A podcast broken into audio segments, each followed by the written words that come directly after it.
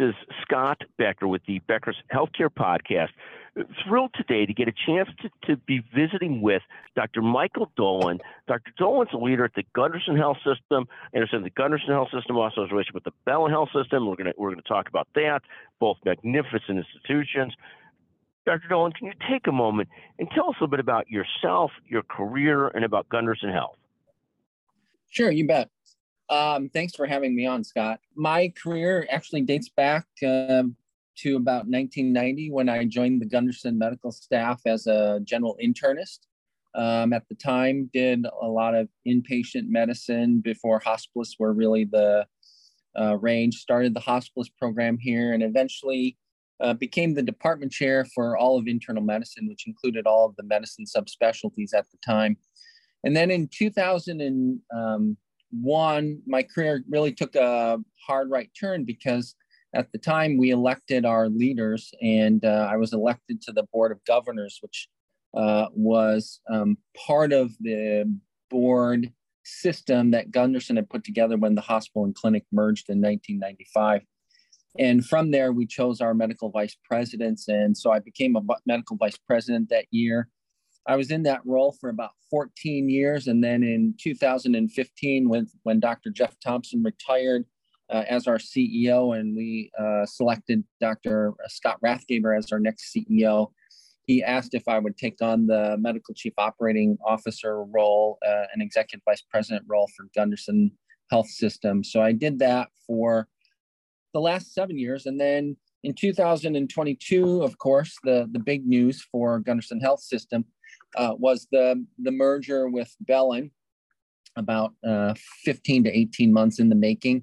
Uh, and that culminated with the two organizations uh, merging on December 1st of 2022. Once again, Dr. Rathgeber and I sat down to talk about what the future would look like, and he asked if I would take on the co-chief clinical officer role for the new merged organization, a job that I share with my Bellin counterpart, Dr. Cynthia Lasecki.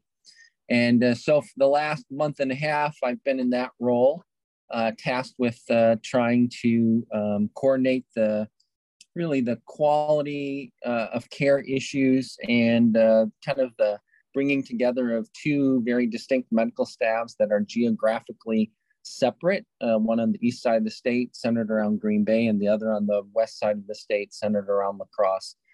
So that's pretty much what I've been doing the last 30 years of my career. And uh, Gundersen is, uh, as many of your listeners probably know, is a large multi-specialty uh, health system uh, that includes uh, um, part ownership of the Quartz Health Plan, uh, which we own with UW as well as other participants in that endeavor. And we're a community academic center. So my role is about 40% clinical and 60% administrative. I still uh, attend on the inpatient uh, units as an attending physician. In fact, I just uh, got done with that Wednesday and still have a pretty significant patient panel that I take care of. So um, it's been kind of a philosophy at Gundersen to have physician leaders that still practice. I think the the one exception would be Dr. Rathgeber, who with the merger is has a lot of things on his plate. So he's probably one of the few uh, that doesn't really have any su- substantial clinical practice. And, and, let me ask you a question, Dr. Dolan. You've been with Gundersen for 32 years. Um, yep. Chris Woleske, who's the CEO, or I'm not sure the exact position today, of Bellin Health, has been with Bellin for 24 years. I always, you know, one is there something in the water up there that promotes that kind of stability and, and thoughtfulness and loyalty, and more importantly, we always talk about people that have been in the same organization for 30 years. Is they have to have at least two qualities. They have to be likable. They have to be people that people can deal with and, and likable, and they also have to be competent. I, I love your take on those have always been my two core thoughts when I look at people that have been in the same organization for 30 years. They got to be likable. They don't have to be the most charismatic, this or that, the other, but they've got to be likable and they have to be good at what they do. Let me ask you if you could give me any more color or thoughts around, and, and Chris is both of those, and you're both of those, but, but talk for a moment about what does it take to be in an organization for 20, 30 plus years? What are the qualities it takes in a leader, in a person?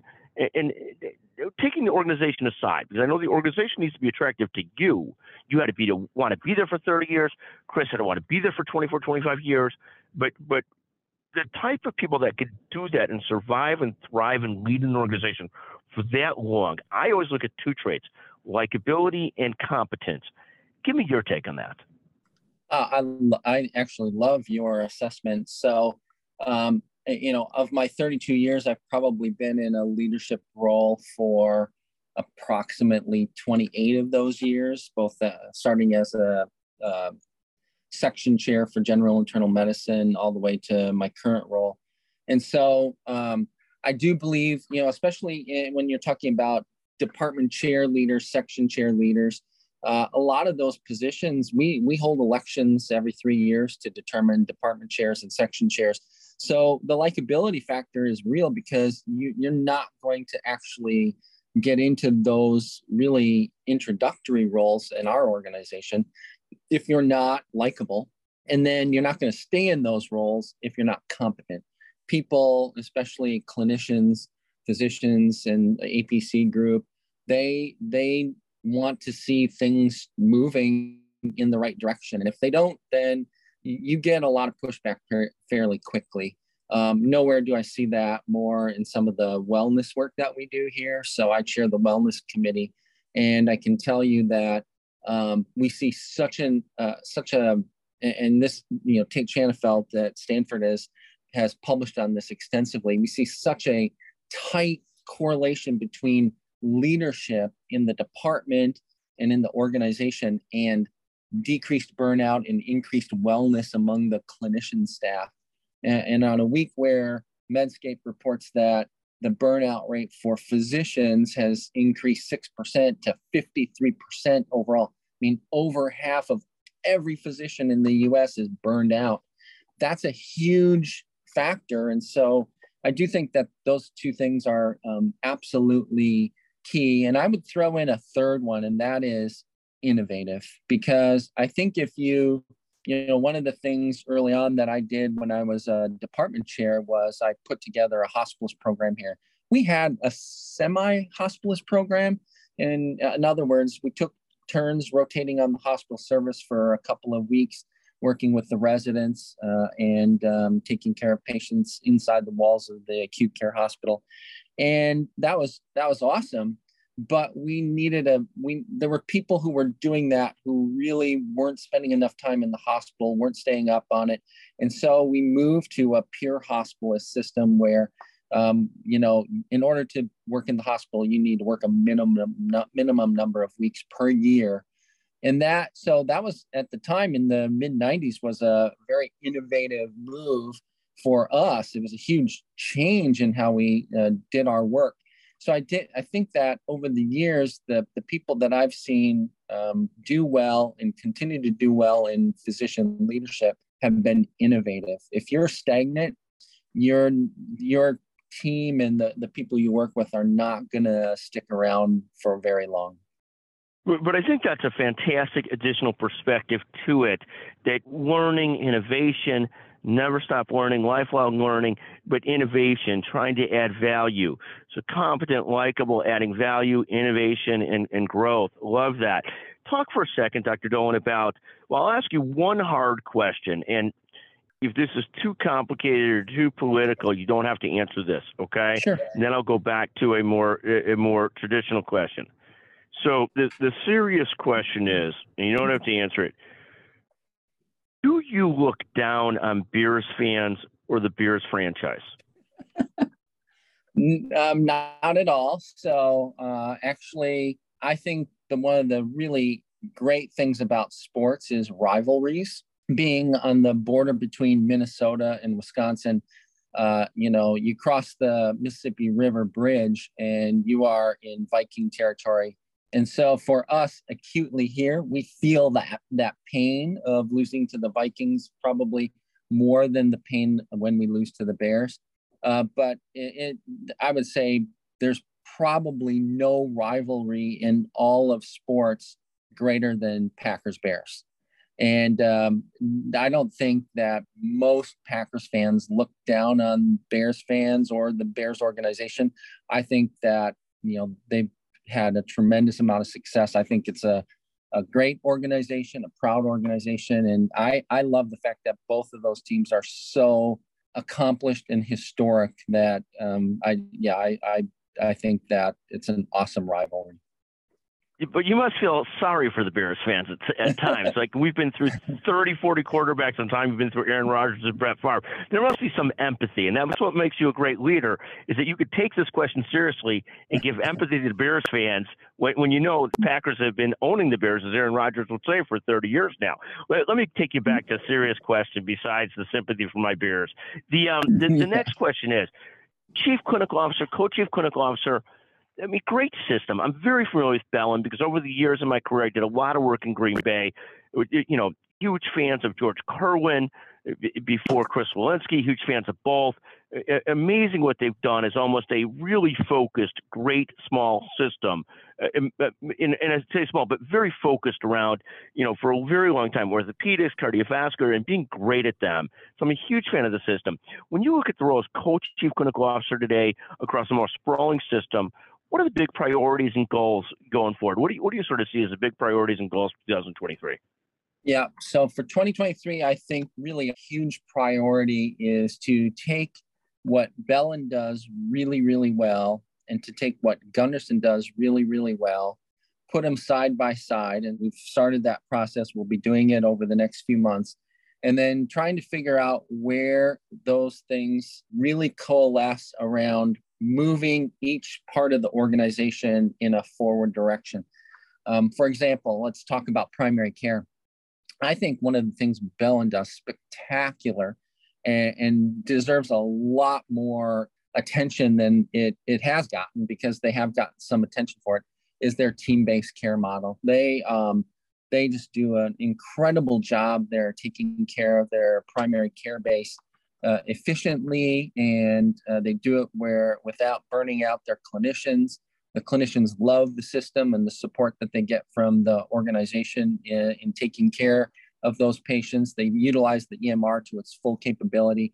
They just do such a great job and we really need to learn from that. We, we do okay but we don't do anywhere near what they're able to do with their model. So i think one of the things that we need to do this year is to work on expanding that model into the Gundersen division and see if we can't uh, actually uh, capitalize on that. We we are fortunate that both organizations have incredible quality metrics. If you look at the Wisconsin Collaborative for Healthcare Quality data, you're looking at two of the probably top three to five organizations in the state um, which is and the state of Wisconsin is have has pretty amazing quality.